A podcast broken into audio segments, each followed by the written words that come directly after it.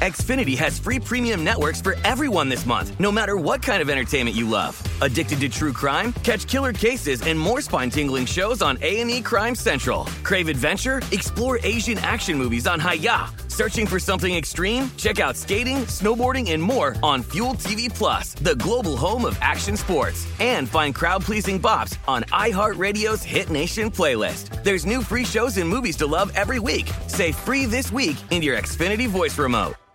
Me. Focus Features presents Back to Black. I want people to hear my voice and just forget their troubles. Experience the music and her story Know this. I ain't no Spice Girl. like never before That's my daughter. That's my Amy. on the big screen. I want to be remembered for just being me. Amy Winehouse, Back to Black, directed by Sam Taylor Johnson. Rated R, under 17, not a minute without parent. Only in theaters May 17th. This is your moment, your time to shine, your comeback. You're ready for the next step in your career and you want an education employers respect. So you're not just going back to school, you're coming back with Purdue Global. Backed by Purdue University, one of the nation's most respected public universities, Purdue Global is built for people who bring their life experience into the online classroom. Purdue Global, Purdue's online university for working adults. Start your comeback today at purdueglobal.edu. Right here, right now. Find your beautiful new floor at Right Rug Flooring. Choose from thousands of in stock styles, ready for next day installation, and all backed by the right price guarantee. Visit rightrug.com. That's R I T E R U G.com today to schedule a free in home estimate or to find a location near you. 24 month financing is available with approved credit. For 90 years, we've been right here, right now. Right Rug Flooring. Oh man. Oh man. It's Behind the Bastards, the podcast about people who aren't good by people who are good. This week, our person who are good is Jamie Loftus. How, how are you doing? I'm doing good. It's real hot. I'm I'm excited for the episode. It is Uh, hot, but you know what a random lady told me once in Georgia? What? When you feel the sun on your back, that's just Jesus smiling at you. Wow, that's that's a good positive spin for global warming. I Mm-hmm. It like. is There's just Jesus. For global warming. this is There's a good chance that lady didn't hard. believe in global warming, so she was a white lady in rural Georgia. So there's there's not a lot of ways that story's going to end super happy. Um, you know what a white lady in rural Georgia told me once when I tried that? to special order a hot dog? What was that? She said, "This isn't Burger King. You don't get it your way. Fuck off." See, And I love she that lady. me- I'll I bet- love her too. I'll bet and then that she lady's gave me based as a hell. gnarly hot dog. She gave me a really gnarly hot dog. It was wet. That's what you get for bringing your goddamn big city bullshit to her her wholesome small town hot dog, whatever it uh, was. Uh, I came in too hot. I was swinging my dick around at a- Exactly. at, a, diner. You're swinging your dick okay. around at a hot dog shop, which is basically full of dicks already, so nobody's impressed. Yeah, Like- I, I, it was disrespectful You of go, me, and you I go was right swinging. to be told off. You go swinging your dick around at a gyro place. Well, that's pretty much perfect because a gyro is basically a pocket. You know, it's, It's the true. most. you can. There's. yeah, Mm-hmm. It's it's easy to start uh, having sex with the hero. it is very. It's incredibly easy. A gyro or a hero, both of them very easy to fuck. Oh, both very fuckable. Yeah. Um, Yeah, although you have more opportunity to get like some hip work in with the gyro because the hero it's just going to come out the sides. You know. Wait, I'm trying to visualize this. Yeah. It's going to come out the sides. As long as you're fine with penetrating the gyro, right? Pushing through that that back uh Yeah, that that's back not my layer. problem. We have a yeah, very fine. then it'll it'll stay in today. okay, Robert, especially if you like hold the edges So can- up whereas the the hero it's just kind of cuz it's an open-sided sandwich, right? Hi. So that. We okay, the open sidedness of Yeah. it. Now I but you're not gonna you're you're not gonna punch work. your dick through the bread of the hero though, because you can just fuck straight through, and they're usually longer than anybody. But I hope you know what's somebody what's that clips guy? this out Uh, for TikTok. That's what's all that I'm fellow? saying. The guy who was really Wilt Chamberlain. Unless you're Wilt Chamberlain, then you might. Then Get you might. off of Wilt. What the fuck? I learned who Wilt Chamberlain was through a Cartoon Network cartoon. Same. Only because I. Yep. Yeah, Foster's Home for Imaginary Friends. Oh, I think I learned about him from an episode of wasn't he? He was a guest on Scooby Doo, right? Will Ch- yes, he was. Yeah, yeah. It was the mystery of the man with the enormous cock. Okay. The script, Okay. I, I, once again, the script is really long. It is Just almost thing. Wait, sixteen thousand words. Yes. Hmm? just one more thing. There, I, I'm not. I'm, I'm down to fuck a hero sandwich with a, with a strap on Sure. Good to for know. sure, Absolutely. without doubt. Absolutely. And, and I think it's just like about finding the right shop in the right and the and the right hero, you know, you know, you don't want to be like Yes. pressured if you're not feeling it in the moment. Maybe somebody puts like like the like the, like uh, uh jalapenos, but not like the pickled kind that that go really good with lettuce. and you're like, well, I don't really want like just a straight up jalapeno on this. I want like that texture change you get when they're pickled. You know, And there's just some food you don't want on your crotch. It's like, have you ever sure, accidentally sure. horseradish, Oh my God. right? Yeah. Have you ever accidentally put Dr. Bronner's soap on your privates? You're oh, not supposed to? absolutely. Yeah. Oh my God. After One shaving for a party once, horrible. No one told me. No, I didn't. Bad there's- decision. The bottle, the bottle famously has too many words. I'm not going to read that. No. But there are a couple of very important words. Don't put them directly onto your onto that your peppermint, vagina, that peppermint Gonna, shit, it burns like the god. Yeah, I It's like stopped fucking your listening- junk. I stopped listening when Jamie said it was wet. hmm I was Well, showering with someone, Robert, and I did that, and then I had to play it off. Like, oh no, it was humiliating. Oh man, And then it's like he absolutely he saw what I had done, Mhm. but I couldn't admit my mistake. I was too. no, proud. this feels good. It feels like a. I want to uh, stay here. mm. Let's have breakfast. Yeah, it was. I I enjoy Oh. the feeling of my my junk getting burned by You're- a schizophrenic man's soap. I horrifying. once again, if any, Oh, I'm if, glad. it just feels too nice just to say it out loud. I've If- never said if- it out loud before. I'm, I'm I- glad we're having this five minute long conversation before I've introduced the topic of the episode. But before you Yeah, get yeah, yeah. to that, I just want to say that somebody please clip this out for TikTok for me. For me. yeah, no let's comment. become TikTok stars. Jamie, Yeah. how do you? Speaking of burning genitalia, do you think about goop often? I yes, I've been thinking about Goop quite a bit lately. Yeah. not Yeah. and not the Gwyneth, Now, not of do the Gwyneth flavor. I, I was speaking of the Gwyneth one, but you, yeah, Goop, Oh. Gwyneth Paltrow's like like snake oil brand. Or you think about You you were think about thinking- yes. QAnon a lot. Q just came back on right after the repeal of Roe v. Wade, started posting. That's not great. yeah, Is no, that on your mind no, a little bit? No, Uh, a little alarming. And and literal Nazis, those are probably on your mind occasionally, right? They're on my mind far more than I'd like to admit. What if I were to tell you that the Uh-huh. ideas behind all of these groups have a single origin point, and in fact, an origin point in a single woman? They can all trace their lineage back to one broad. What, what if I were to tell you that, Jamie? I would say I know exactly who that broad is, and I can't wait for you to tell me about her. Yeah, yeah. We are talking today about Helena Blavatsky, um, a woman so influential that the only way to start her episode was by spending five minutes talking about burning genitalia as the result of a variety of mistakes and fucking sandwiches. And I honestly don't know where she would fall on any of those issues, to be perfectly honest. Well, that's There- interesting. We're going to get into this, but she would claim most of her her life as a prominent figure that she was utterly celibate. But her biographer, at least one of her biographers, claim she was just like, as as the kids say, she was balls deep in that gyro. You know? Okay. Okay. Yeah. So she she was in the in the hero. Okay. I'm Mm-hmm. excited for this because she has. I mean, I know we're going to talk about it, but she has a jumping off point of the uh, that directly intersects with the show I was just working on. Uh, Ghost. Yes. She's she started with some spiritualism stuff. Oh, yes. And then and then she really took it to an eleven She, uh, in the least pleasant way. What's interesting, so because your show is about spiritual, specifically American spiritualism, because there's different strains Yeah. of it. She was kind. of, You know what a magpie is? That bird that like lays its eggs in another bird's nest. She was that for spiritualism. She was never a spiritualist. She just snuck in there to sell her own thing. Um, it's a Right. very cool story. I'm very, very excited because I, Um, I started researching her for the show, and then it just quickly became apparent that not only is there at least a 16,000 word script to be had about it, I could have gone also- longer. Yeah. And, and also that, like, like you're saying, like she wasn't actually in, she was just interested in the uh, the eyes and ears that spiritualism had. Yeah, and it's one of those things. The, the religion she creates, theosophy. I'm sure there's going to be some theosophists that are just going to be livid with us at the things we leave out.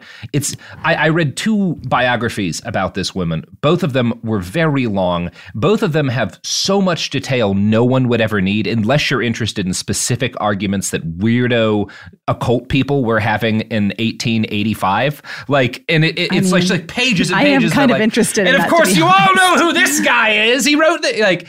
Um, so I'm trying to boil most of that out. It's also worth noting both of the biographers I read are like believers. So no there are no credible sources for most of this. There are a few facts that we can say for certain and then it's like here's one story, here's another story because she's like she's an L. Ron Hubbard figure. She she she never told the same story about her background twice basically. Um, so we're going to do our best here, but first we're going to start um, well before the birth of Helena Blavatsky um, by talking about the concept of Orientalism. Um, now, today, Oxford Languages describes Orientalism as, quote, the representation of Asia, especially the Middle East, in a stereotyped way that is regarded as embodying a colonialist attitude. Um, I think today, when people use the word, they're mainly thinking of like specifically China, um, but this includes a lot of colonialist attitudes towards India and obviously towards like the Middle East, uh, towards Northern Africa. Um, and this is a, a bad thing. If somebody accuses you of being an Orientalist, they're accusing you of a very specific kind of white supremacy, right? But back in the 1600s, Orientalism was still a thing, but it wasn't necessarily white supremacist. You could definitely say it was racist, although even that's a little off to me. Basically, it's it was based on stereotypes of Asia, many of which were wrong, but the stereotypes weren't based in hate as much as the fact that it was the 1600s and it was kind of hard to get good information about India if you were like living in France, right? So like people just like believed things and didn't really have any way to confirm them. Um now, specifically, Orientalism in the 1600s would have actually centered more around Cairo and Egypt than it would have, because that was the East, right? That was the that was the the like um, that was the the the kind of old world to people in that period of time, this Enlightenment period, and it was it was the center of historic knowledge, right? Cairo had had had the Library of Alexandria, this kind of mythic. I mean, it did exist in some form, but this like also very mythical library that's supposed to contain all of the knowledge human beings had. It, it's this it's this place where you go to find the secret truths of the ancients. Hey, I misspoke here and said Cairo had the Library of Alexandria. I meant to say Egypt had it. Obviously, the Library of Alexandria was in Alexandria. It is so fascinating. Like whenever you look at texts from that time, like I know that we're absolutely skull fucked when it comes to uh, the prolifer like the proliferation of false info now. But just like people in the West, their perception of Egypt would have been formed by only just like a couple of random Western people, and it's Yeah. all just so incredibly vague and entitled, and it's just wild. Well, it's also, I mean, one of the things that's interesting. So again, in the 1600s, um, Egypt is kind of like the occult center of of Western conceptions of of like magic and stuff. Um, The same is kind of true for the ancient Romans. That's the idea of like for- how fucking old Egyptian civilization is. Two thousand years ago, in like Caesar's day, like hip Romans are going to Alexandria, Cairo, to like do some of the same shit because they're like interested in this like ancient mystical tradition and stuff. and they're like Um, multiple gods. Yeah, I can't believe it. Yeah. It's it's. It, I mean, I mean, they had multiple gods too, but um, yeah. It's no, it's the Romans did, but I'm, Oh, I'm yeah. talking about once once we get to just uh, one one big guy. yeah. Yeah, it it remains this kind of there, there's this always been this fascination with with Cairo and with with Egypt in particular as this kind of like center of occult traditions. Um and it's also worth noting that in the 1600s like shit like the pyramids like legitimately they couldn't imagine how they could have been constructed. Um They so- address that in the first scene of Despicable Me. Oh good. I'm glad. Yeah, it was the inflatable. minions, right? It, It was the- the- well, no, it was inflatable. Oh, okay. Okay. And then Yeah. the minions and it was the minions. The minions put it there. They used all their little minion breath to inflate and, it. and then they went to sleep while Hitler was doing his thing, huh? You know, it's That's fun. they never account for the like built- the other massacres. Like, where were the minions during Rwanda? Like, were they helping out with that shit? Like, were the minions aiding Slobodan Milosevic in the massacre at Srebrenica? Like, were well, the minions? canonically, canonically, the minions serve the most evil person. I, I want to recut that documentary, The Act of Killing, for when that like Indonesian fascist is talking Oh about how he God. would strangle people. There's like an elderly minion behind him with the wire. You are not putting minions in the act of killing. Absolutely. Someone not. needs to, Jamie Loftus.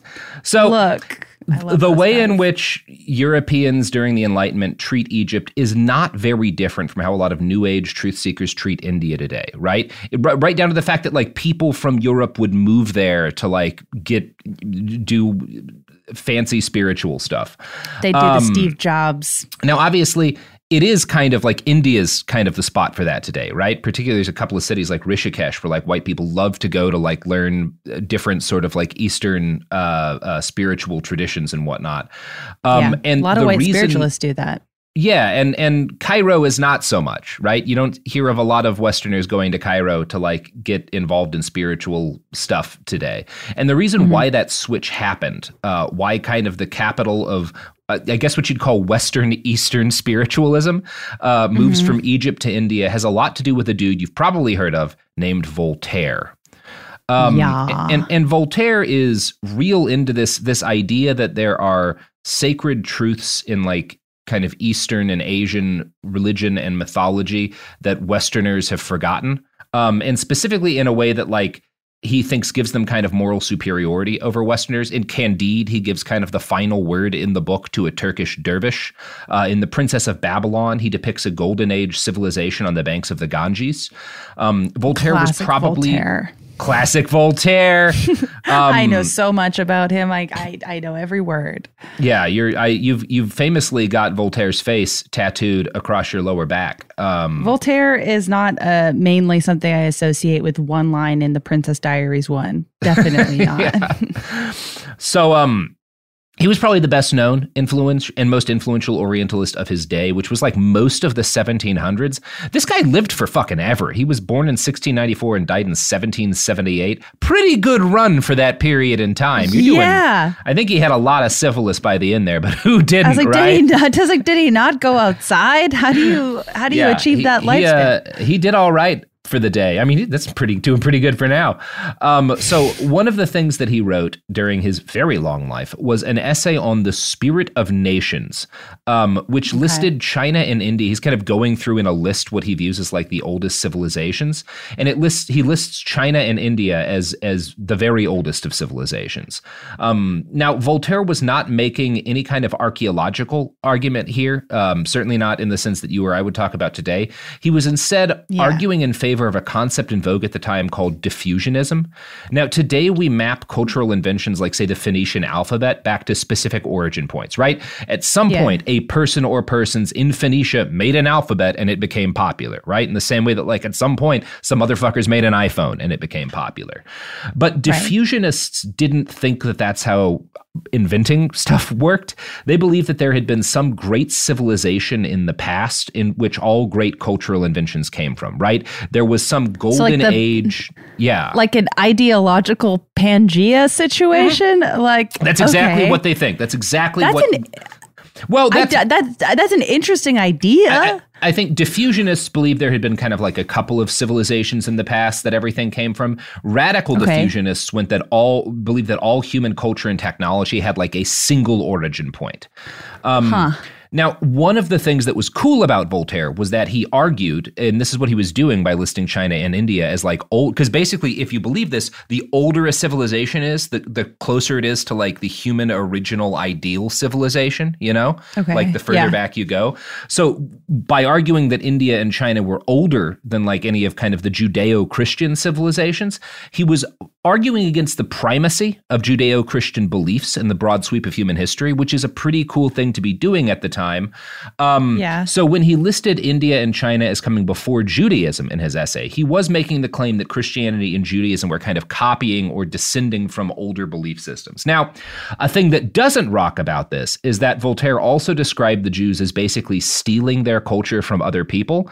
Um, right. I was in- like, that does seem yeah, exactly. There's prob okay. there, it's good that like okay, yeah, in the 1600s, probably Christian people needed a little bit of like a hey, you're not the center of human development, right? That part's they good. don't The like bad they part, they don't like hearing that, Yeah. Robert. They hate that shit. And the bad part is that Voltaire focuses a lot on the Jews and, and specifically them as stealing their culture from older cultures and not inventing anything of their own, which is a, a central pillar of anti Semitism, particularly Nazi ideology. Right. Focuses a lot on like Jewish cultural theft. It's like a huge thing the Nazis are, which for a bunch of Christians is very funny. But anyway, whatever. I mean, Um, well, outside outside of like just like bald faced anti Semitism, is there a reason that he does not accuse Christians of the same thing? Like, I think he kind of does, but he really just focuses on Jewish people.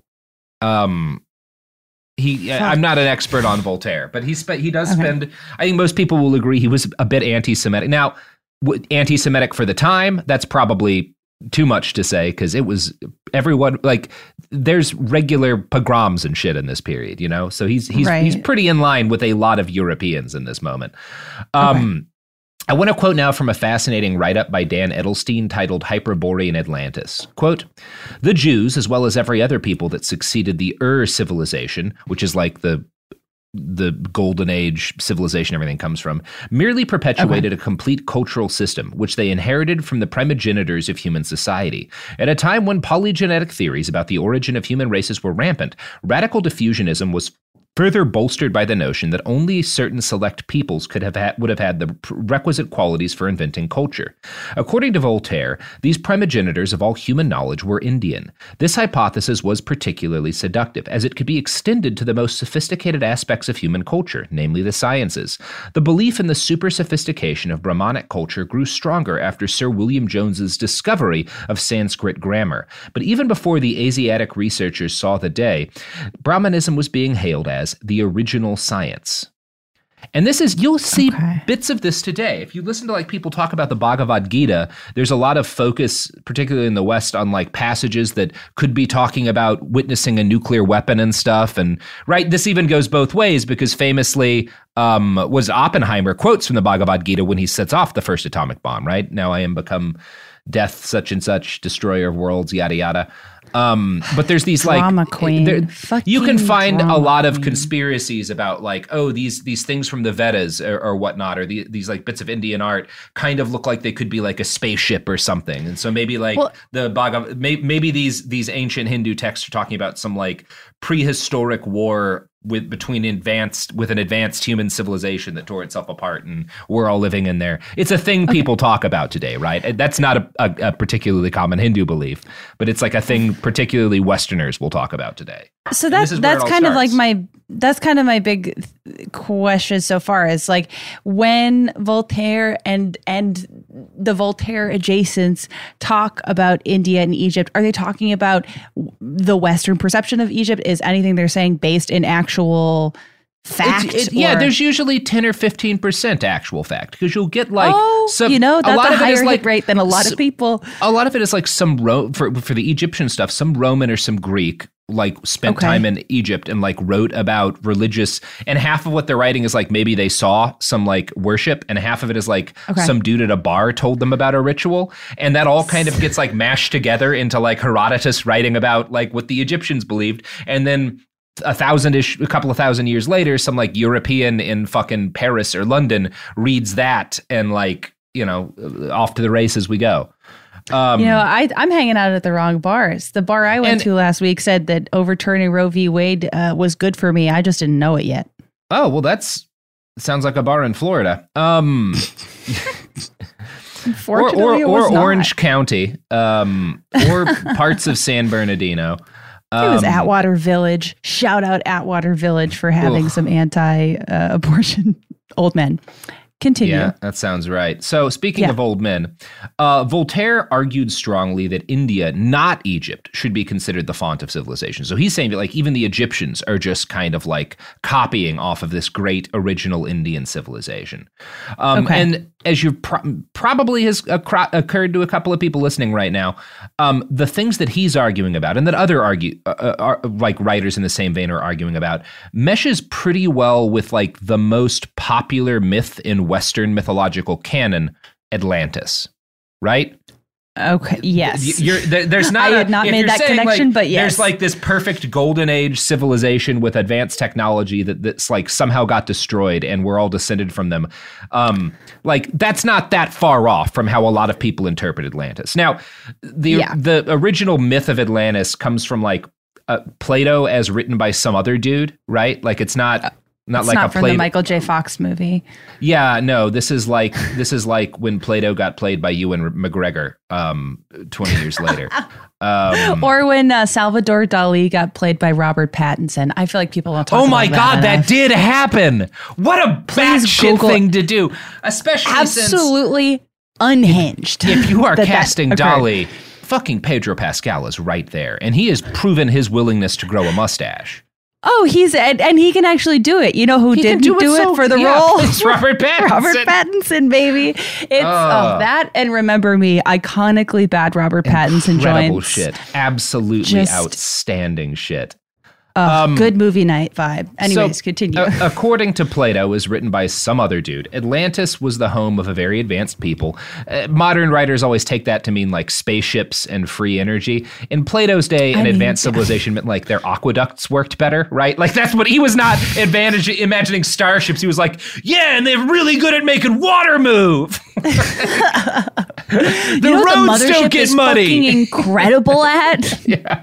Aqueduct Um, shit. It, in time, Atlantis mutated as a myth into a pre Egyptian globe spanning civilization that had colonized the world in a manner similar to how Europeans had started to colonize it in the 1600s, right? The Atlantis myth kind of transforms to ape what Europeans are doing at the same time, right? Europeans see themselves conquering the entire world and colonizing it.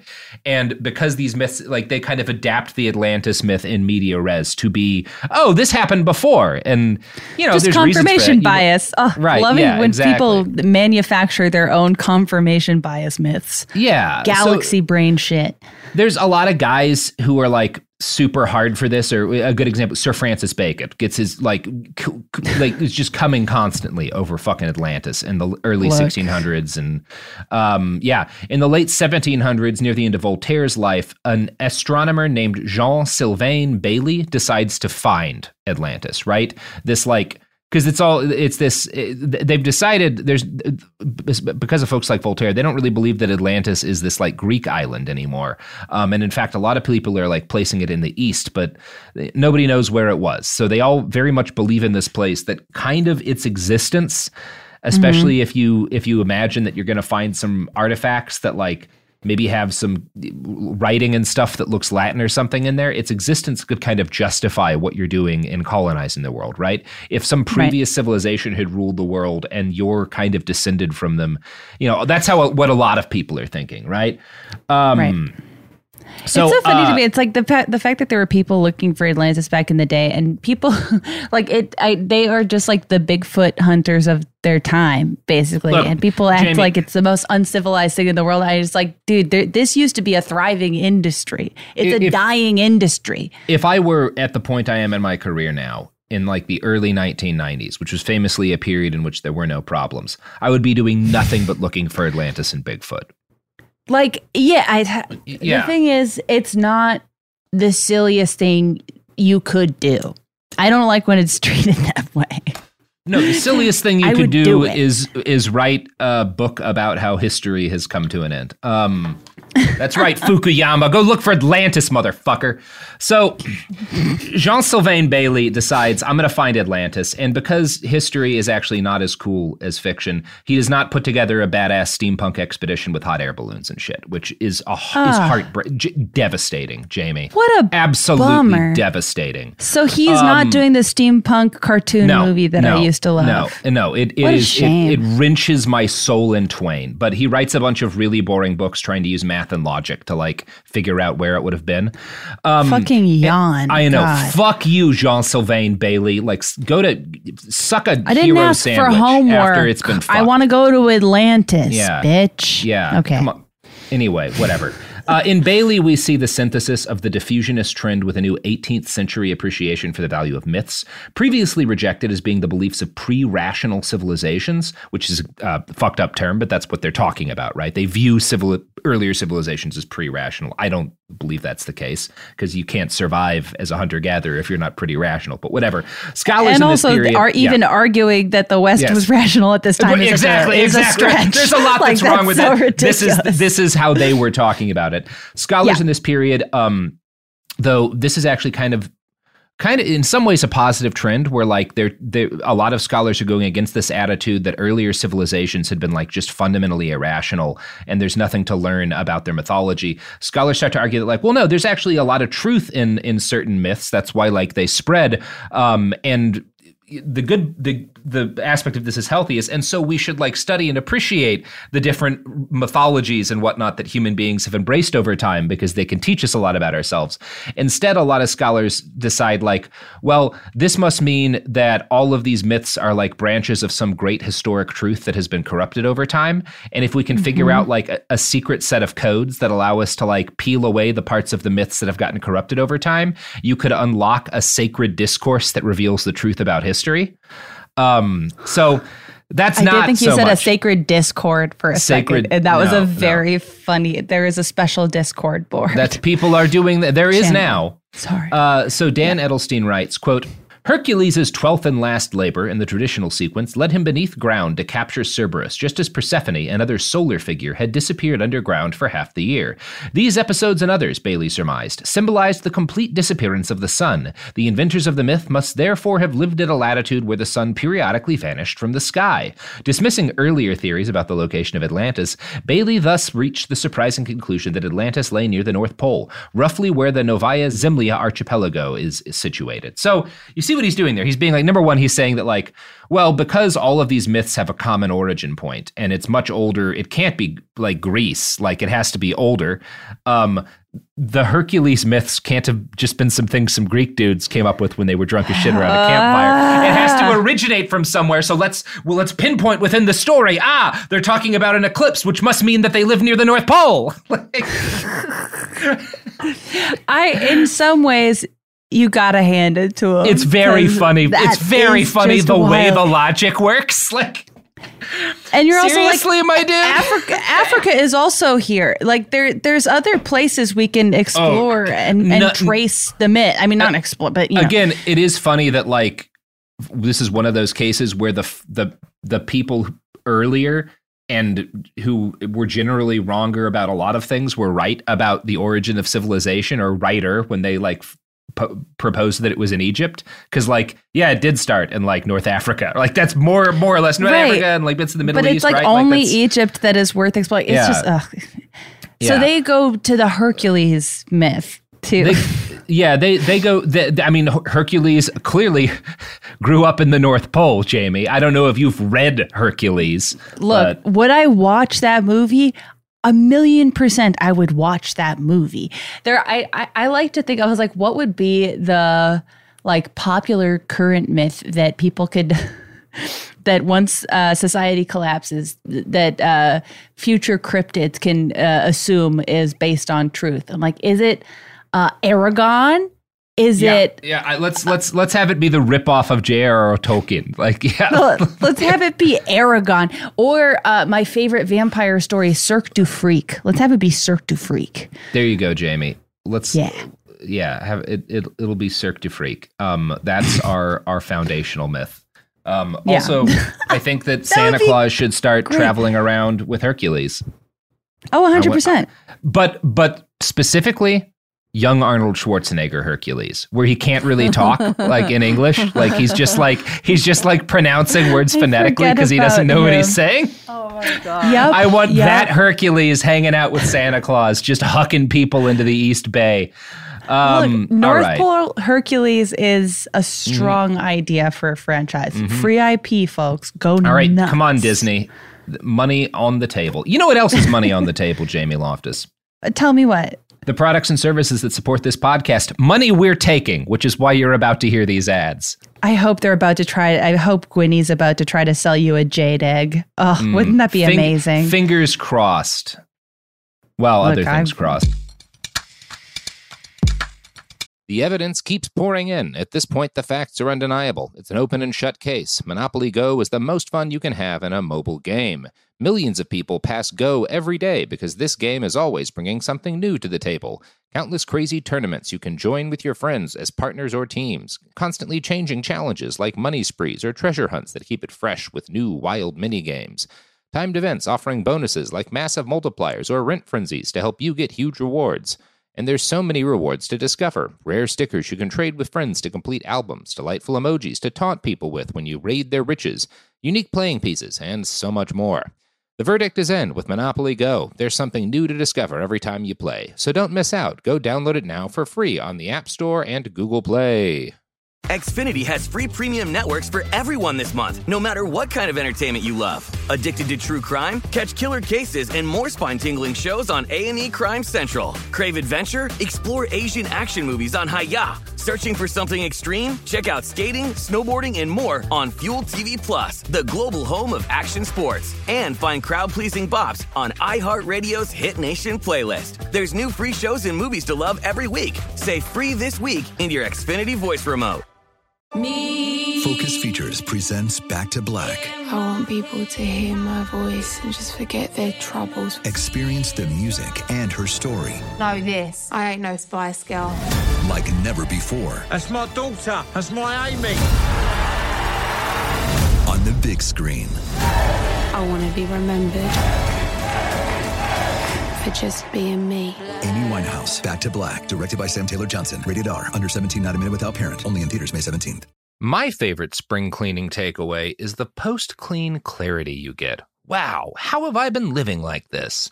It's kind of like when you find out you've been paying a fortune for wireless when Mint Mobile has phone plans for 15 bucks a month when you purchase a 3-month plan.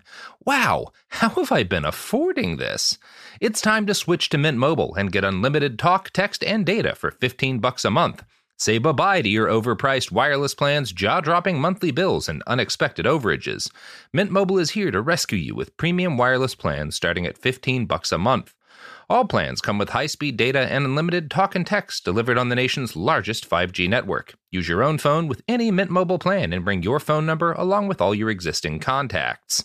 To get this new customer offer and your new 3-month unlimited wireless plan for just 15 bucks a month, go to mintmobile.com/behind. That's mintmobile.com/behind. Cut your wireless bill to 15 bucks a month at mintmobile.com slash behind. $45 upfront payment required, equivalent to $15 a month. New customers on first 3-month plan only. Speed slower above 40 gigabytes on unlimited plan. Additional taxes, fees and restrictions apply. See Mint Mobile for details. We're back. Oh. So have you ever have you ever seen a jade egg, Robert? I've seen jade eggs. I haven't seen anyone The kind put- that you stick in your I've seen some people put some things inside them. I'll tell you that much. Oh my Um, god. I got I this friend u- who can put one of those metal Coke straws all the way up. Anyway, um, I used to use I used to use one as a stage prop where I did a show where at the end, like I would have the jade egg in I would put it in at the beginning of the show and then people would f- totally forget I had done that. And they would also assume I never actually did it. And then at the end hand shit. Yeah. and then at the end I would they would watch me pull it out and then and and people hated it, Robert. They did not like it. But I had a That's great weird, time. You don't when even know I was a kid. I had great parties that only happened because somebody was able to hide a bag full of pills inside themselves in a similar way and drive across Dallas when there were a bunch of good- fucking checkpoints set up. Huh? That's a good comrade. That's a That's good a good, comrade. that's a good know? buddy. Yeah. Um, so we're talking about Bailly and his conclusion that Atlantis lays near the North Pole, right? And Okay, this yes. this is what brings us the concept that is called today like Hyperborean Atlantis. Hyperborea is this like mythical in some myths it's like a, it's like a whole like Pangea style continent way back in the day, but the Hyperboreans are like this mythical people who had supposedly existed somewhere in the far north of Greece, like far north of Greece, and worshipped Apollo. And these kind of Okay. Hyperboreans, kind of that Hyperborea becomes kind of the word for the the civilization, the great civilization that everything had originated from. It's also the mm-hmm. civilization that Conan the Barbarian comes from in the Robert Howard novels, but that's because Howard is specifically a fan of this like mythology. He's like growing up. This is all still very like when Robert Howard, the guy who creates Conan the Barbarian, is like writing his Yeah. stories, this mythology is, is incredibly common um, because Got of Helena Blavatsky. Um, but yeah, so Hyperborean Atlantis is the concept that kind of comes up out as a result of, of Bailly's work. Um, and Bailly argues that the Hyperboreans had been real and that they'd lived up near the Arctic back when the world was warmer. Um, and again, at face value, that's just another silly myth theory. There's a bunch of different myths about early human beings that are all very fun, very fun, but not literally true. Literally true. Um, Yeah, I mean, for but- example, the the opening of the movie Minions offers some really Yes. interesting ideas about how Minions came to be. Well, you know, and and Jamie actually that's based heavily on Catholic doctrine that's been buried beneath the Vatican for centuries. well, but Um, Minions do believe in in dinosaurs. Dinosaurs are a thing for Minions. It, Mm-hmm. well, and for history goes- Catholics, yeah, uh, really? yeah, I Catholic, Ca- Catholicism. They, they've always been shitty about abortion, but like they've been good about evolution for a long time. Um, Okay, well, that's good to know. There you I, go. I, I lapsed as a you know what they're bad uh, about is child into my life. molestation, um, which the minions probably helped with. You have to assume, right? Okay, no, they didn't, Robert. Jamie, they're They- helping all of the villains. What's more of a villain than the Catholic Church in Ireland in like No. the last 150 years? Uh, they well, the do- English in you- Ireland over the last You do years. see them, I believe, unless I'm to- unless I was misreading who they were. You see them help at the beginning of the movie. You see them help the dine. You see them help a T Rex. You see them help the meanest caveman. You Wait, why is help- a T Rex a bad guy? It's just an animal. I hate They the were- minions. Fuck this fucking show. You see, you see them help Napoleon Bonaparte. Oh, Napoleon was not a bad guy. He was the only hero in European history. Look, That's my opinion. what happens in the movie? That and then they find Gru, who is um, Steve Carell. And he's Hitler? Yeah, I'm gonna I'm gonna take that as, as given. So Yes. Jamie, He is Hitler. Yeah. Uh, again, at face value, this idea of like a hyperborean Atlantis just sounds like another silly myth. Uh, but as Edelstein continues, the impact of Bailly's conclusions here uh, w- was significant. Quote Bailly dissociated Atlantis from the Atlanteans, the place from the people. He thus mobilized the myth, tracing its progress from the North Pole through Asia via Mongolia down to India, and from there from east to west. Atlantis became a floating signifier, an indicator of cultural superiority and originality that could be affixed to any place and people with whom the migrant Atlanteans might have come into contact. By situating their original homeland beyond the scope of empirical inquiry, under the concealing lid of polar ice sheets, he turned the Atlanteans into what would soon become the 19th century myth par excellence, the myth of race, and more specifically, the white of the white race's peregrin, uh, uh, peregrination. I don't know how to say that word. Um, so basically, what he's fucking doing it here. is. Let me let me tell you here. Let me explain this. So basically, what he's doing is he's saying like the Atlanteans came from this area near the North Pole, which is now under ice. You can't find it, so there's no documentation of it.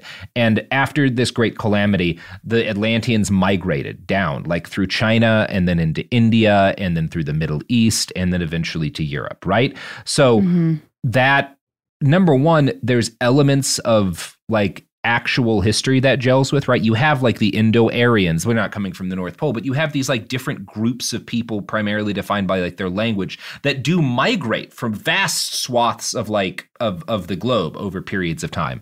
And so mm. there's bits and pieces of like evidence that shows like, oh, these people here, you know, originally like uh, uh, came from, or at least people migrated down from this area, and like you can see evidence of that. Which, when you just have bits of it, kind of seems to confirm, oh, there's this like migrating race that's bringing civilization in its wake, right?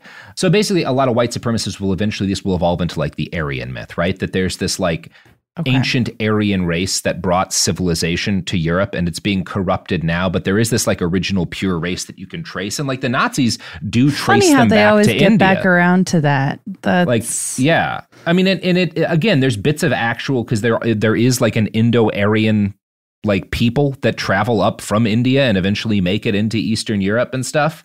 Um, Mhm. But it's not like what the Nazis are talking about. But the Nazis do. They sit, the Nazis send researchers to India to like um, the fucking Himalayas and shit to talk with um, uh, people that they believed are like the ancestors of the Aryans. Like there's a lot. When are of, they? When are they doing that? in like the in the 30s 20s and 30s the there's 30s, a, an okay. ss well in the 30s particularly once the nazis gained power there's an ss division called the ahnenerbe which is like the ss kind of occult history division a lot of like historians and researchers are funded by the nazis to go over into india and find evidence of the ancient aryans because the nazis Mm. believe so strongly in this idea that there's this ur culture that are our ancestors that traveled through the world and they've just been kind of like corrupted by mistakenly breeding and like the Jews come into this at a certain point.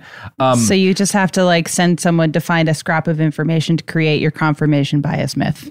Yeah, and, and we can. Yeah, I, I'm going to continue that quote now. We can now fully fathom the political thrust of Bailly's gesture. Rather than Orientalize Atlantis, which is what uh, Voltaire had done, he Atlanticized the Orient, making a snow white Northern European people, the Hyperboreans, responsible for the cultural achievements and splendors of the East. He did not deny Oriental achievements. On the contrary, he bent over backwards to concur with Voltaire that Asian civilizations were truly awe inspiring. But a Hyperborean Atlantis allowed him to credit a European stock with the foundation of these ancient cultures. So Voltaire's like, obviously, like, we, we, we in Europe are not so fancy and we shouldn't be as proud of ourselves. Look at how much like grander these civilizations in the East were. And Bailly comes along and he's like, yes, and it's because these white Hyperborean Atlanteans brought them civilization before they brought it here, when their civilization was like closer to pure, and that's why they had all these achievements. But it's still like white people, right? Yeah. Yeah. It. Mm-hmm. yeah. Okay. So Bailly's ideas did not gain tremendous ground in his time. Uh, Jules Verne actually mocks it. The whole book, 20,000 Leagues Under the Sea, is Jules Verne making fun of this guy pretty much. Um, it's one of those things you don't catch now because, like, it's this argument between dudes who've been dead for 150. Yeah, but Verne is kind of like mocking Bailly specifically in that book. I Um, always enjoy something like that where you're like, Yeah. yeah, you could read the like when do you find out the Wizard of Oz is an allegory for something that you're like, well, Yeah. I didn't know So- about these agrarian yeah. Like what this is not relevant to me, but at the time people were like, oh, he got their asses. Well, and that is the mark to me of like great, like, like you know, shitty political, shitty fiction. It's very obvious that like, ah, this is just some like stupid political rant. And if it's really good fiction, you know, there's probably some dumb political rant there because all authors do that kind of shit, but you don't Right. notice it. It's like Right, Tolkien was true. actually extremely angry uh, about about Tory fiscal policy, and that's really what he's talking about when he he, he discusses the delineation of the different uh, Orcish peoples from the elves. Um, it's all it's all. I, I, that was I don't, I, I- don't know I've enough not about found- Tory I've- I've- economic policy to continue this joke. That was a lie. I've I've not found elves. the patience in this lifetime to to dive into Tolkien lore. I don't think it's going to happen for me. Oh, it's funny. He he really hated the idea that anybody would read anything into his books, but like but but the elves and, And the orcs only like gave things to read like, into. He, like he the man lives through a battle of the Somme in which thousands of his comrades are like sucked into mud and drown in it like while he watches. And then he like writes in his book about this battle where thousands of corpses are like trapped forever in a bog. And people are like was this about like were you like writing about World War 1 at all? And he like hits them in the face with a beer bottle. Like fuck you for assuming. Um Exhausting. What a king. So, Jamie, yeah, th- this somewhat meandering discussion. Um, you know, Bailly. I think it's been very on topic. Yeah, thank you. So Bailly is kind of ignored in his time, mocked by guys like Jules Verne. But about 60 years after he publishes his work, a woman is going to be born who will take his ideas, expand them, and carry them forward into a new and bloodier age. Her name is Helena Petrovna von Hahn. And she's born on August 12th, 1831, in Ekaterinoslav, now Dniprovets She's a in Leo. Ukraine. She's a Leo, so She's a of course she's going to be a little bit showy, Robert. and her her whole childhood is in in Ukraine. Specifically, it's in like a lot of the parts of Ukraine that are people are fighting and dying over right now. Um, Mm-hmm. Her hometown, um, Ekaterinoslav, was a, a very modern city by the standards of the Russian Empire. It had been built just a century before, um, and it specifically was like a city they had established in like honor of Catherine the Great. Um, who is, Mm-hmm. uh, the ruler of Russia for quite a while? Very interesting lady. Also a good friend of Voltaire. Just Interesting Yeah. note. Um, now you may have noticed that she is there's a von in her name, right? She's she's Helena Yes. Petrovna von Hahn. Um, this means that she's nobility, but you also might Oh, notice I that like didn't know von is German, right? Yeah, if you're a von is is like a marker that you're a member of like the nobility in in German culture. Whoa, Um, and- Robert. I Yeah. I feel like I should have known that. Does it? Does everybody know that? Yeah, I think like the guy who assassinated Hitler, Claus von Stauffenberg, was Prussian nobility, right?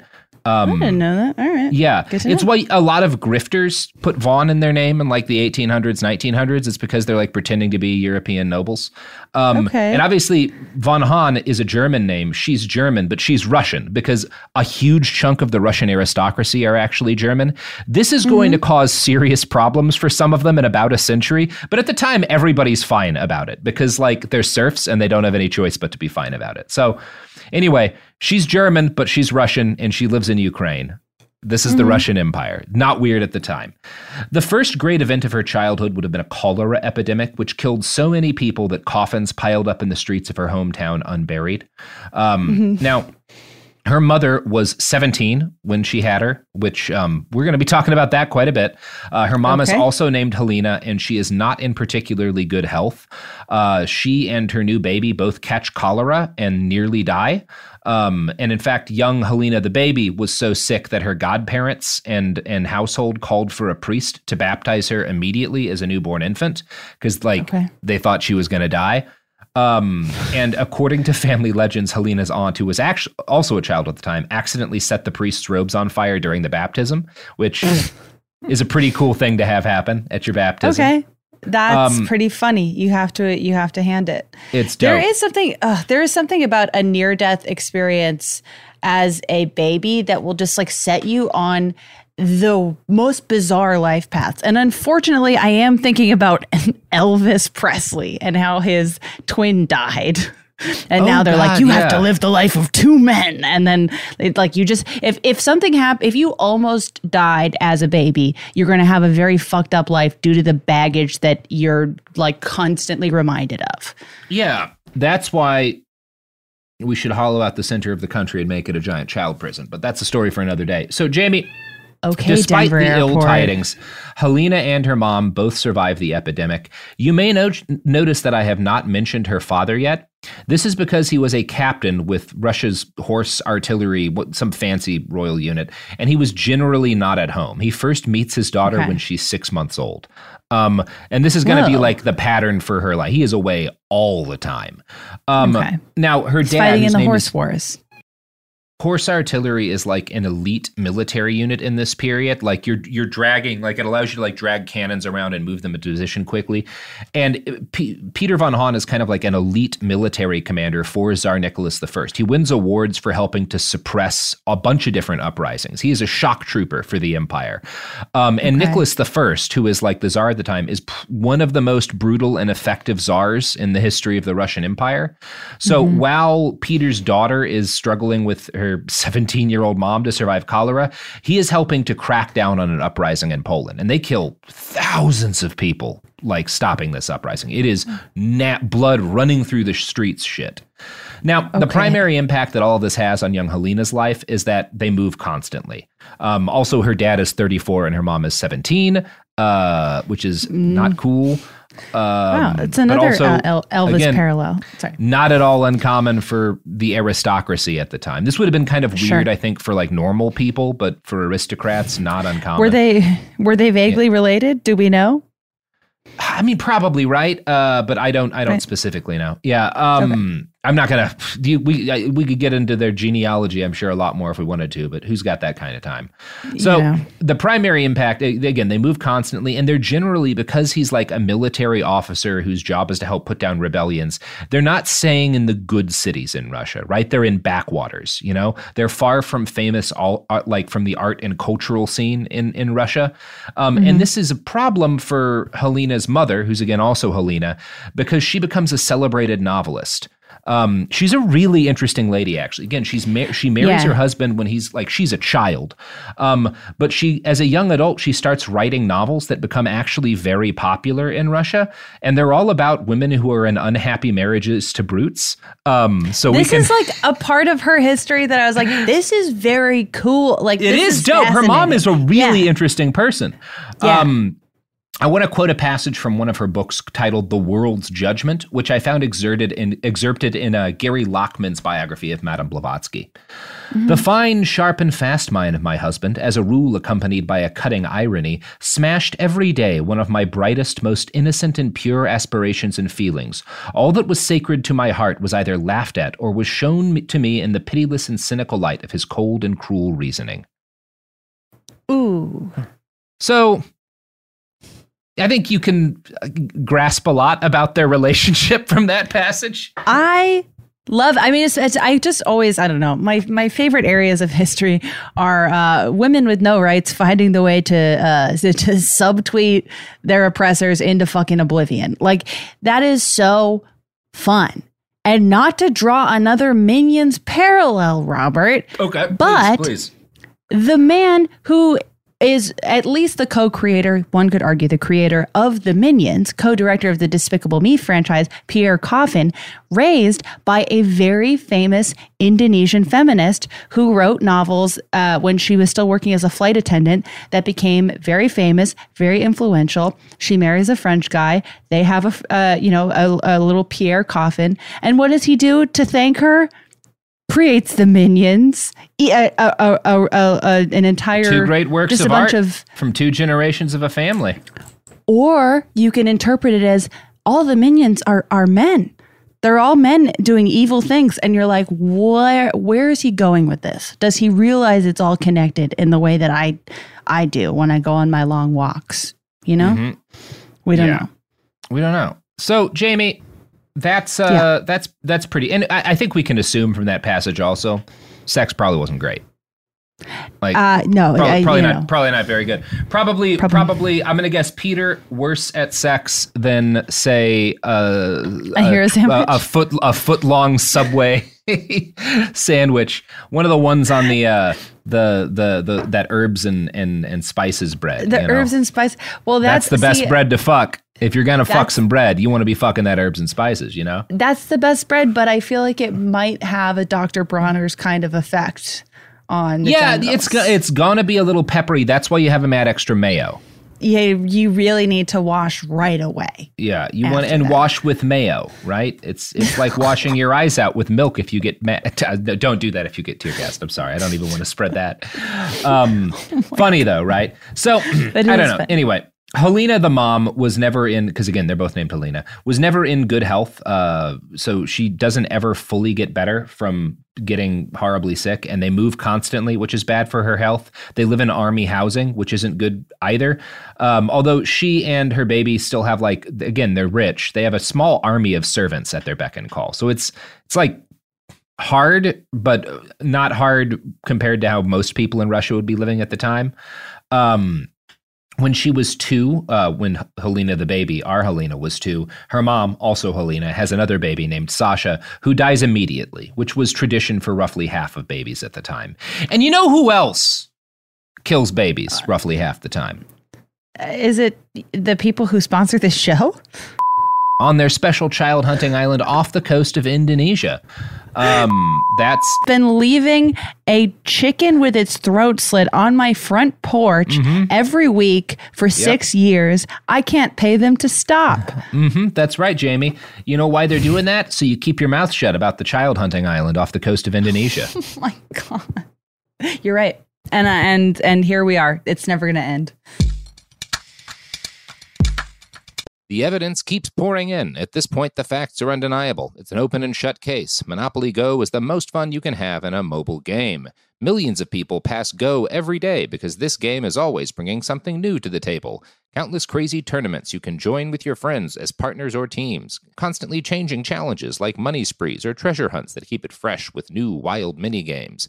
Timed events offering bonuses like massive multipliers or rent frenzies to help you get huge rewards.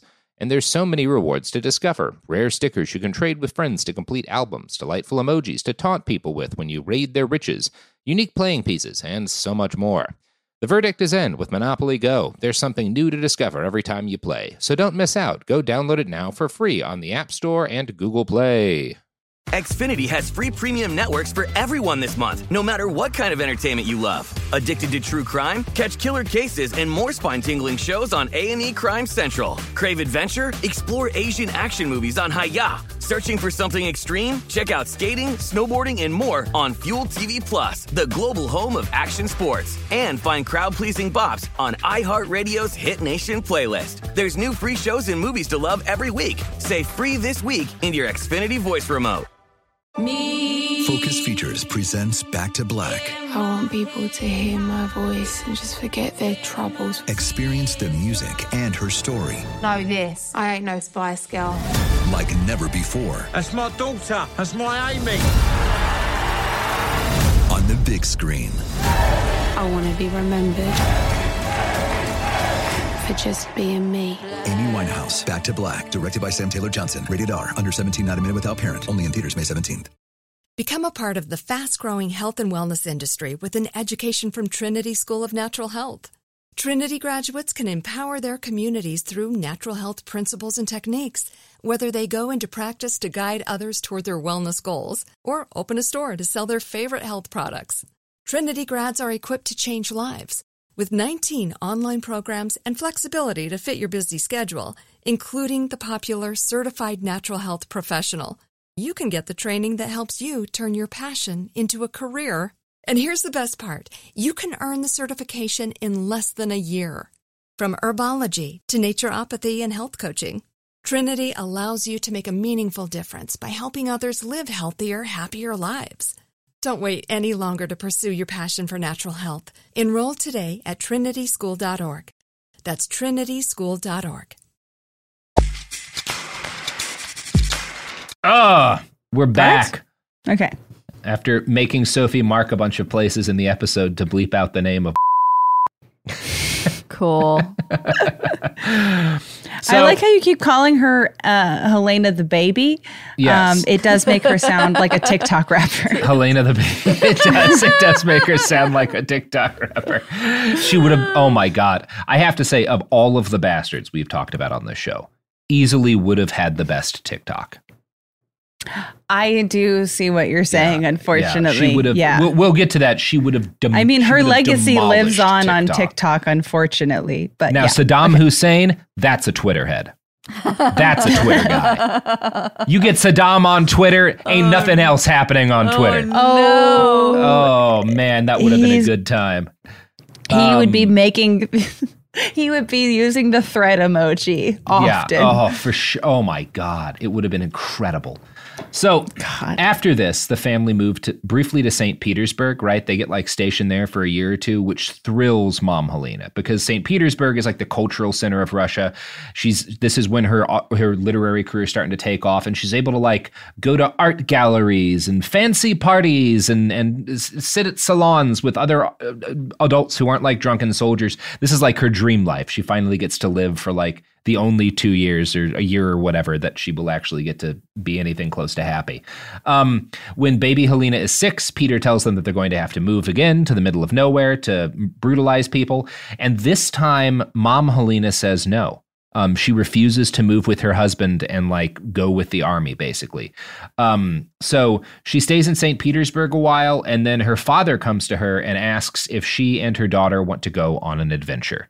Um, now, Helena's maternal grandfather father had been made a trustee for the Kalmuk, which was a wandering tribe of horse riding warriors who, like, the part of the area that they lived in, they had like a moving city and stuff that they took with them, and like part of the area that they they live in is in is in Russia. Um, I think they go uh, to a number of places, but like they live mo- like within kind of the bounds of the Russian Empire because it's big, and there's different kind of rules for tribal peoples. And one of the things is you've got like this guy who's appointed by the government to be the intermediary of the tribe and the Russian government. And Helena's maternal grandmother gets that job for this this group of like horse riding warrior nomads who are also Buddhist, right? So again, Russia's very fucking big. Um, So uh, he takes his daughter and his granddaughter on a journey to a city called Astrakhan in the very distant steppes where the Kalmuk are like camping out. And young Helena, as like seven something, eight years old, gets to spend time in direct contact with Buddhists. This is her first experience with Eastern religion, and this legitimately happens. Gary Lachman writes, quote, Here the young Helena Blavatsky was exposed to the Mongolian Lamaic system and had her first taste of Tibetan Buddhism. Her mother, too, was inspired by the meeting and later wrote a novel about Kalmuk life, which was translated into French. The prince spent his days in prayer in a Buddhist temple he had built himself. The colors, the images, the incense, the strange words murmured in an unfamiliar tongue must have made a deep impression on the six year old, I guess she was six, who had already led a remarkably adventurous life. Blavatsky would later say that her interest in Tibet began at that time.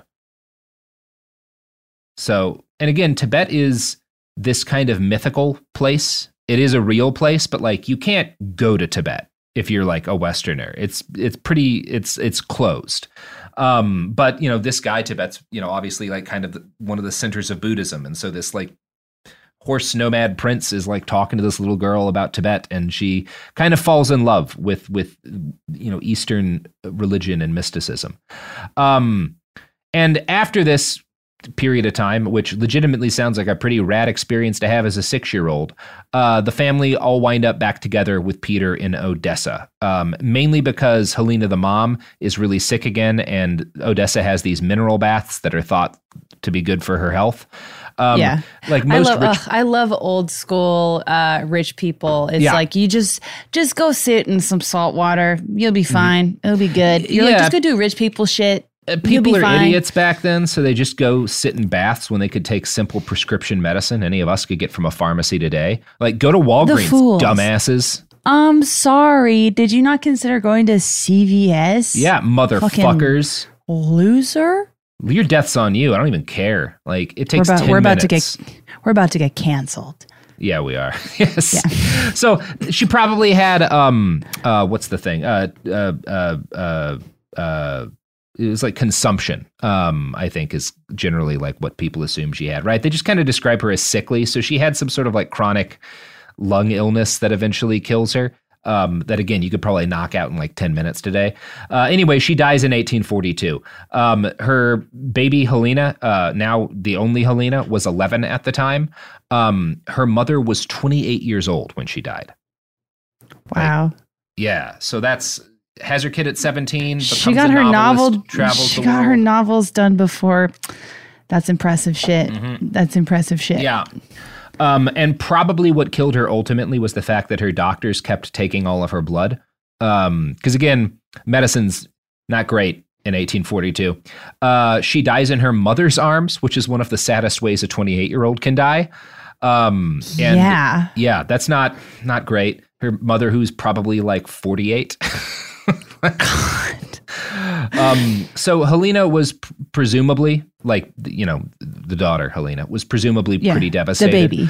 Uh, life goes on though, and shoo- soon she and her siblings, she has two siblings now, are all sent to live with her grandparents because army guy, like army dad's not going to take care of him. Like he's not going to be a single army dad. Like no, they're going to go live no with grandma who and is grandpa. he Gru Now, from again- Despicable Me in fairness, these are all rich people. So they're staying with their grandparents at like basically a castle, you know? Like they're they're living in like a mansion Ah. type palace deal. Uh you know, in in in kind of like the easterny well, not east for Russia, but east for Europe part of of Russia. Um Gary Lachman writes, quote, She was, according to her sister Vera, the strangest girl one has ever seen, with a distinct dual nature. One side of her was mischievous, combative, and obstinate, while another was mystical and metaphysically inclined, characteristics that those who got to know the mature Helena Blavatsky would agree on. Her aunt Nadia, just a few years older than her, tells us that from an early age she was sympathetic to the lower classes and preferred to play with the servants' children rather than those of her own class, and often made friends with ragged street boys. This solidarity with her social inferiors wasn't uniform, and she once had to apologize to an elderly servant whom she had slapped. and again, Lachman likes Blavatsky and defends her, so it's very funny that he's like, she loved the poor. She did slap that guy. She loved the poor. well that, i also like how it's included in text that well she apologized so you know she must have just been having a bad day jesus christ Yeah. Yeah, I mean, she was made to. He does say she had to apologize, right? So we're not. I Oh, okay, so also she didn't own. mean No, it. So also no, she did just not mean it slapping that. I mean, again, this is why the servants are a bad thing to have because any kid who has a chance to slap an adult and get away with it's going to try. You know, that's just being a child. I mean, that Um, is true. Yeah. So, uh, yeah. Um, again, Lachman claims a lot that she like d- deeply loves the poor and the lower class. I ha- I don't see any actual documented evidence of that uh, at all. And the fact that even he is like, yeah, she would slap around the servants makes me wonder if maybe she wasn't playing with the servant kids just because they had to do what she told them because she's the noble girl. I don't know. I do appreciate that he that he left it in anyways, even though does, it directly undermines his point. I'm like, okay, not the worst journalism, but I mean, the logical thing to do would be to just simply omit that. But Yeah, I mean, uh, like like all of these by people who write about Blavatsky, he's like enthralled by her, but there's a there's so much shady shit she does. Like he can't keep it out. So there's these moments where you can tell like he just he has to include something negative about her, even though it hurts him. Um, anyway, it's very funny. All of these books about Blavatsky are a little like that. Um, Yeah. So there is some a- ample evidence, though, that she was kind of a, a pretty, what I would call a fun kid. She, the most detailed stories about her, it makes her sound like the proto Wednesday Addams, right? Like she, she's she's constantly hearing spirits and ghosts. The the family manor, like that she grows up on, there's this subterranean basement system that she spends her time exploring.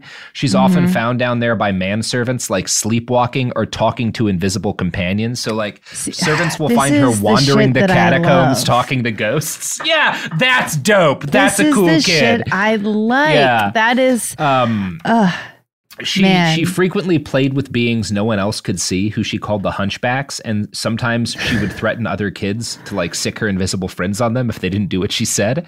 Um, and I bet they totally believed. Oh man, witchy Yeah. kids are so funny. she does sound pretty cool. yeah, that's that's that's a great use of of uh, child ghost power. That fucking rocks. Absolutely. Her sister later recalled, quote, Helena used to dream aloud and tell us of her visions, evidently clear, vivid, and as palpable as life to her. It was her delight to gather around herself a party of us younger children at twilight, and after taking us into the large dark museum to hold us there, spellbound, with her weird stories. Then she narrated to us the most inconceivable tales about herself, the most unheard of adventures, of which she was the heroine every night, as she explained.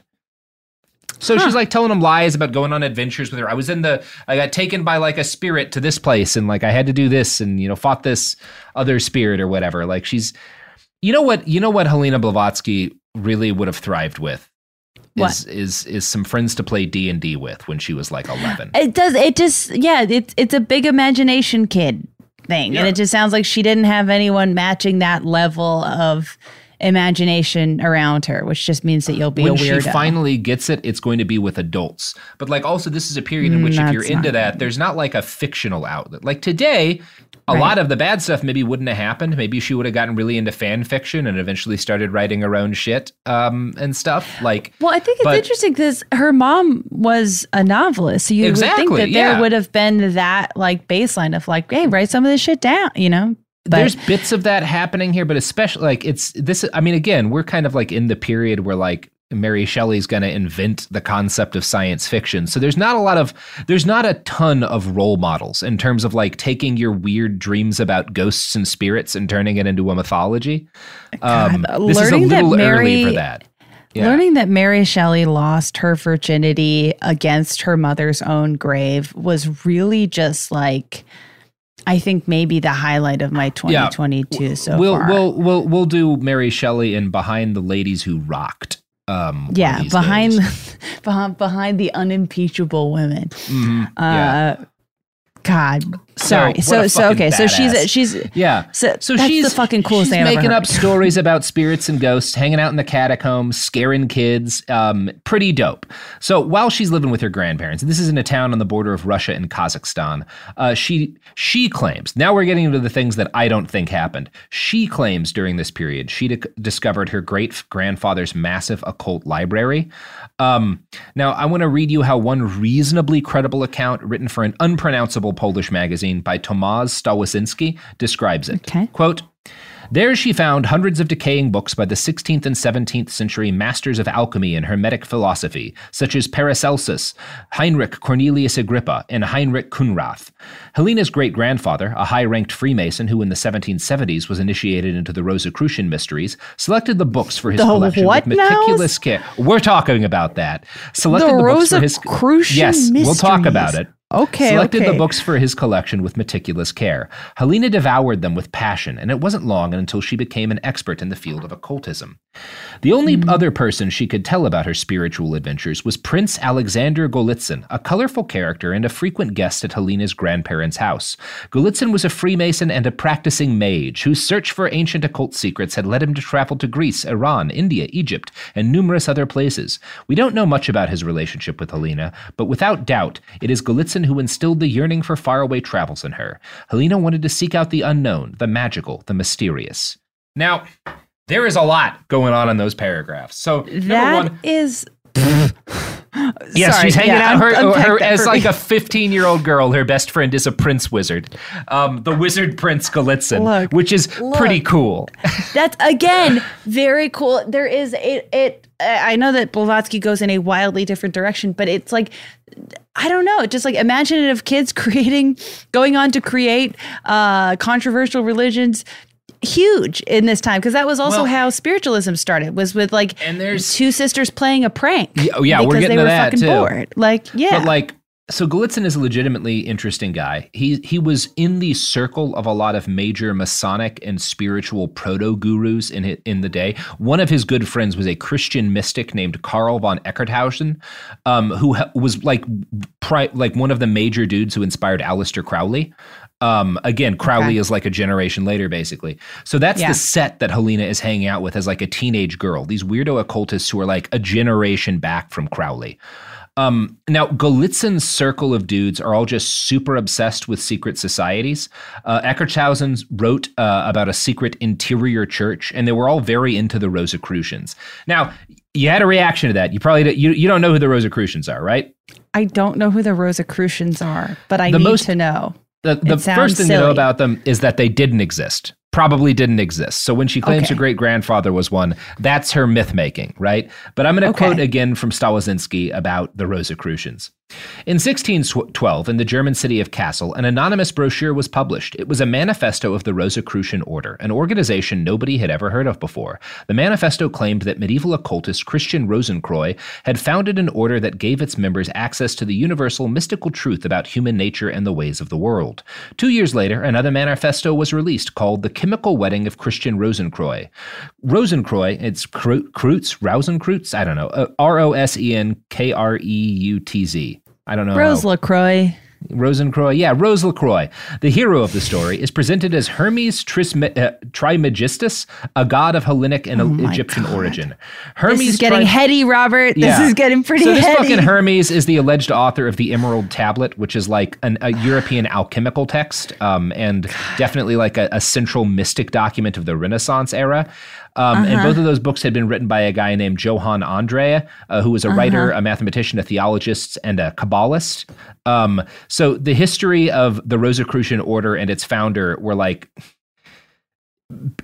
books written by this the, by by Johann Andre, this like mystic theologist and kabbalist who like invents this guy Rosencroix who isn't real and a mysterious order. It's like it's not it's it's a it's a it's I don't know if it's a prank because I don't know the degree to which this guy doesn't no, believe. I but mean, he like writes a fake too- manifesto that he that he he credits to a guy who doesn't exist, who's based in part on like Hellenic and Egyptian mythological figures.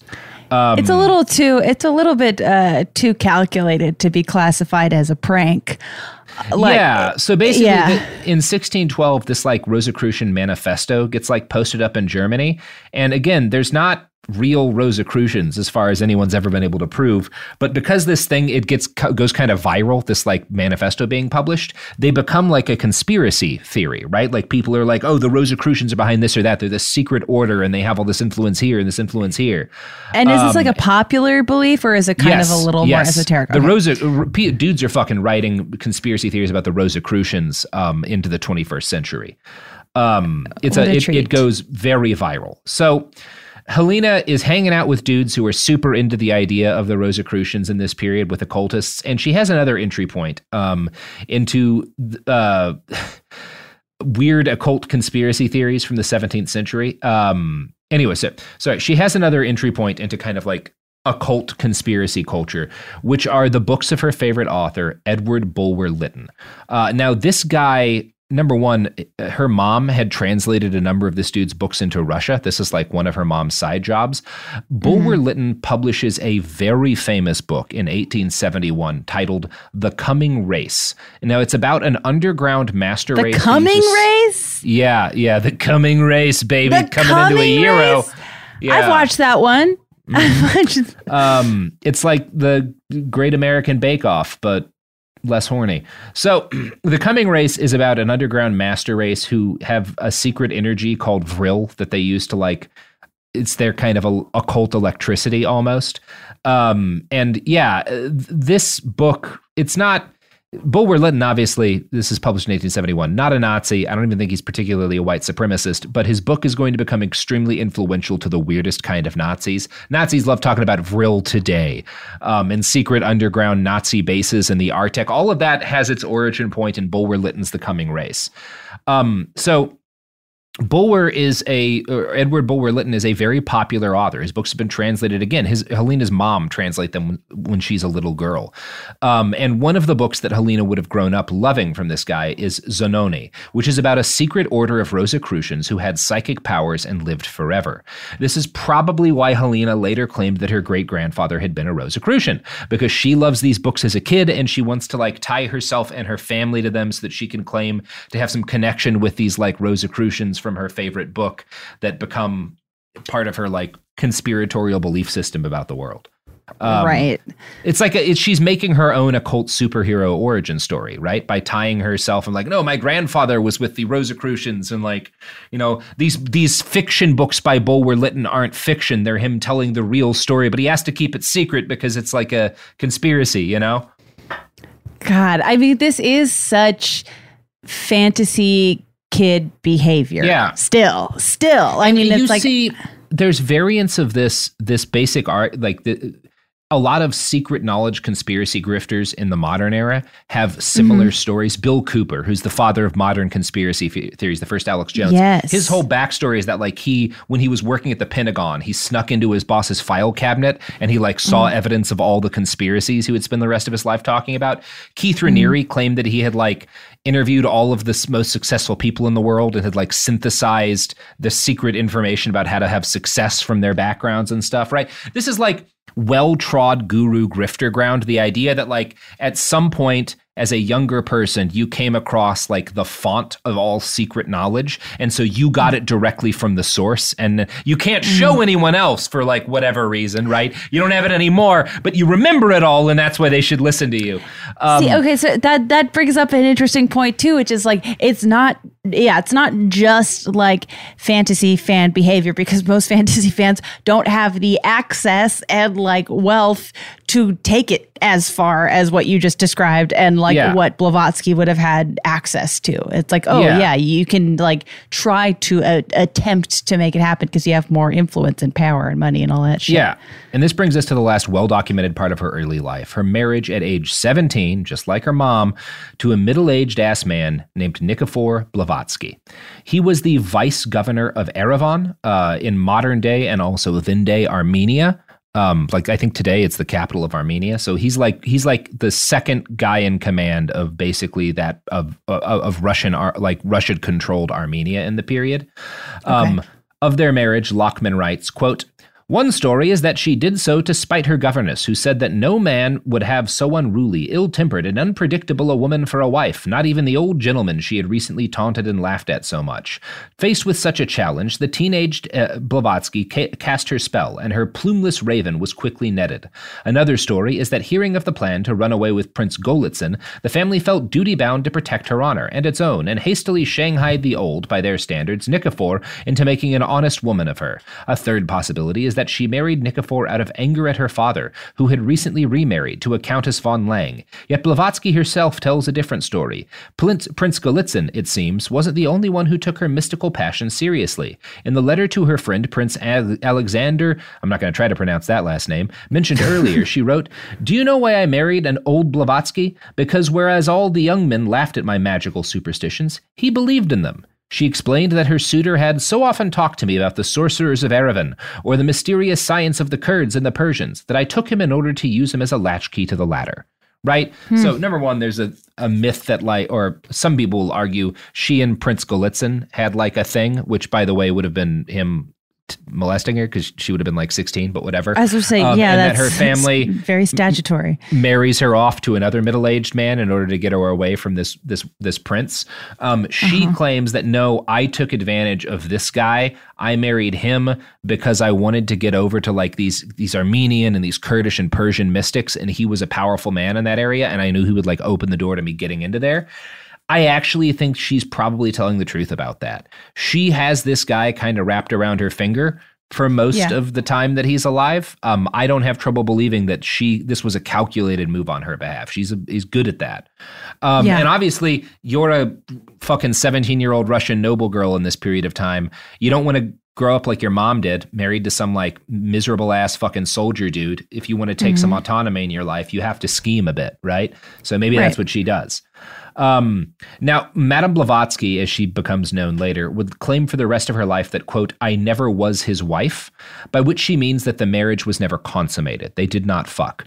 This I is a topic see. of heavy debate, okay. which I see no reason to wade into. The two biographers that I, I yeah. Hey, I mean, of course, the biographers who are followers and fans of hers are going to want to heavily speculate about uh, who well, and it, when she was fucking. Ugh, exhausting. It, it, Sorry. it is. We will talk about it more because it is relevant because a big part of the religion she makes is like aestheticism and a lot of it involves yes. sex denial. And there's right. credible allegations that, like, well, she was fucking the whole time. And obviously that does matter if you're like. Right. Because there was her, yes. the celibacy thing. Right. Yes. Right, right. Um, yeah. Anyway, this is a topic of debate. Gary Lachman just takes it as like uh, takes her word for it and is like, no, she was celibate. Uh, she might even have been. Lachman kind of described her as possibly even asexual.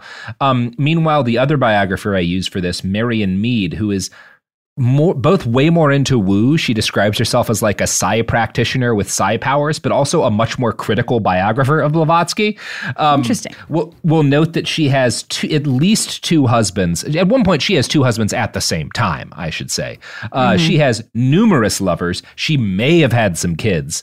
Um, and I that mean, basically she, she fucked. The, she fucked. She, she, she fucks. And one of the yeah. fun things is that like later again later in her life when she's a guru. Sorry to skip ahead a little bit, but she gets like a doctor's uh to examine her her bits and the doctor's like it doesn't look like you've had a kid and she takes that little bit and she strong arms him into writing a note that says quote i hereby certify that madame blavatsky has never been pregnant for a, with a child and so consequently can never have had a child and then she she uses this note to claim that also she's a virgin even though that's not really what the doctor says but she like gets a doctor to write something and then like uses that as Takes part of her out evidence of context. that she's okay exactly. that is kind yeah. of funny that is kind it's of funny. funny.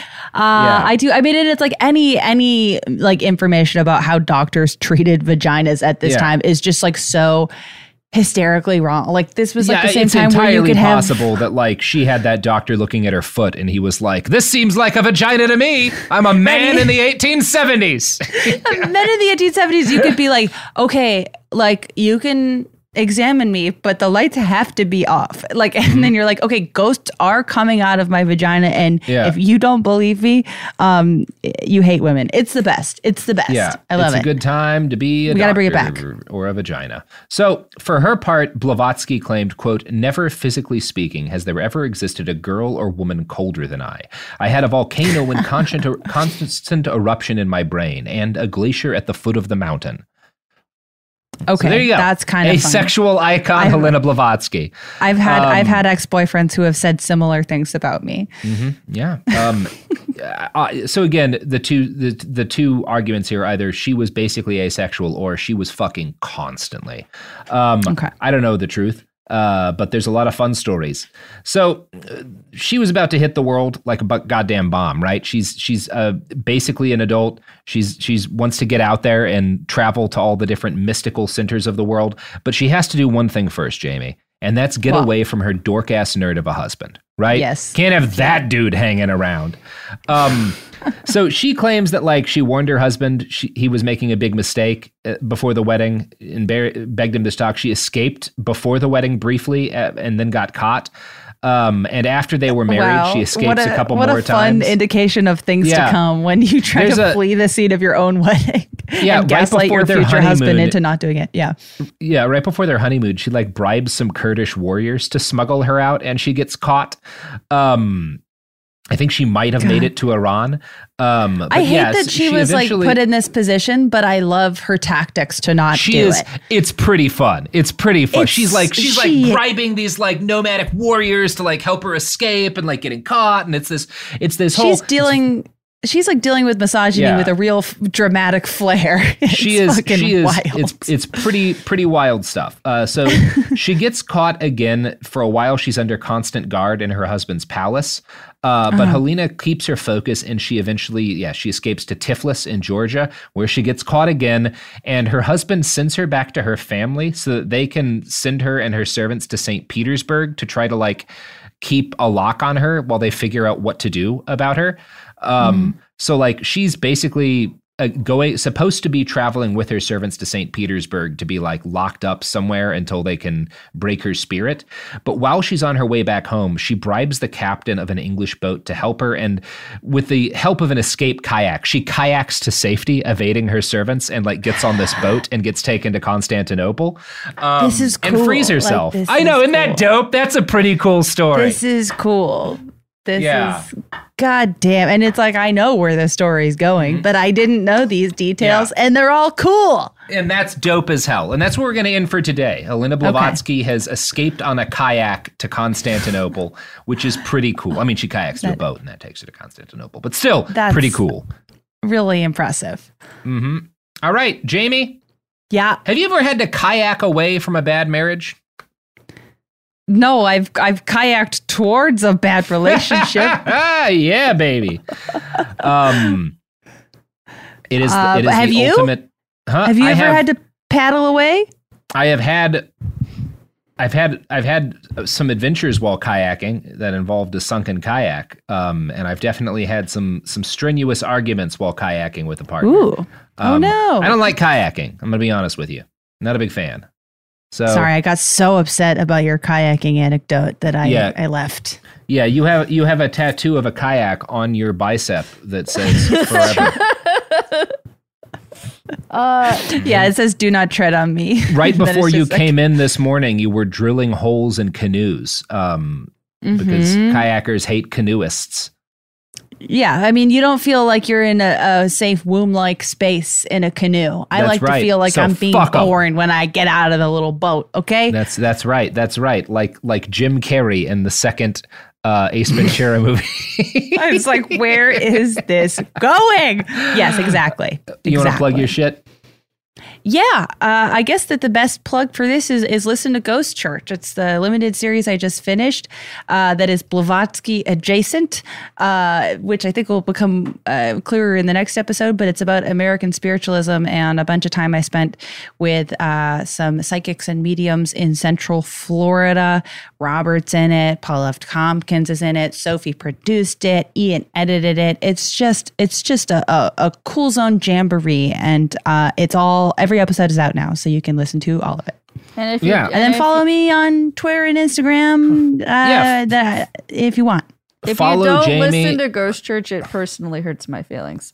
Yeah, if you don't listen to Yeah. Ghost Church, I will find you and I will put your children on the Blue Apron Island- Island where they'll be hunted by Elon Musk for food. Yeah, it's Elon Musk and all of his his kids go. Somebody's listening with his kid their kids right now and I want you to know children that was a threat. Wow. Your parents better Look. listen to Ghost Church. I feel look, it's it's high it's high octane shit. I just got I do it. I I would just I I still cut and check Apple Podcast reviews sometimes, and I checked uh, I checked them, and I I had one that said. Uh, I liked the whole show, but I'm going to stop listening now because uh, Jamie wants the Supreme Court to be abolished. But they still gave me four stars. I just Well, lost one star I mean, for that's fair, abolish. though. Incredibly based, I think. Look, Yeah, I, was like, I- you know, that's pretty fair and balanced. Yeah, I have to give credit where it's due. Look, they they understand that this isn't the content for them, but they're not going to punish your show for it. They're like, look, I enjoyed the whole show, but we have we have a personal disagreement, and I have to dock you a star. I'm like, all right, you know what? Yeah, thanks. Fair. Look, you know what? Good for you. Good for Good for them. of Good for them.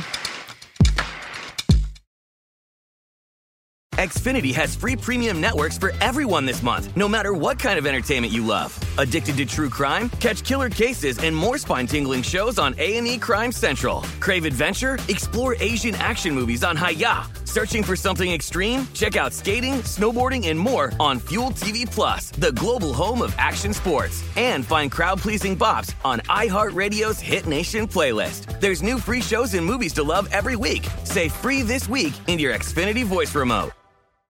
Become a part of the fast growing health and wellness industry with an education from Trinity School of Natural Health. Trinity graduates can empower their communities through natural health principles and techniques, whether they go into practice to guide others toward their wellness goals or open a store to sell their favorite health products. Trinity grads are equipped to change lives. With 19 online programs and flexibility to fit your busy schedule, including the popular Certified Natural Health Professional, you can get the training that helps you turn your passion into a career. And here's the best part you can earn the certification in less than a year. From herbology to naturopathy and health coaching, Trinity allows you to make a meaningful difference by helping others live healthier, happier lives. Don't wait any longer to pursue your passion for natural health. Enroll today at trinityschool.org. That's trinityschool.org. This show is sponsored by BetterHelp. It's a simple truth. No matter who you are, mental health challenges can affect you, and how you manage them can make all the difference. That's why everyone should have access to mental health support that meets them where they are and helps them get through. BetterHelp provides online therapy on your schedule. It's flexible, simple to use, and more affordable than in person therapy. Connect with a licensed therapist selected just for you. Learn more at betterhelp.com. That's betterhelp.com. Right here, right now. Find your beautiful new floor at Rite Rug Flooring. Choose from thousands of in stock styles, ready for next day installation, and all backed by the right price guarantee. Visit riterug.com. That's R I T E R U G.com today to schedule a free in home estimate or to find a location near you. 24 month financing is available with approved credit. For 90 years, we've been right here, right now. Rite Rug Flooring.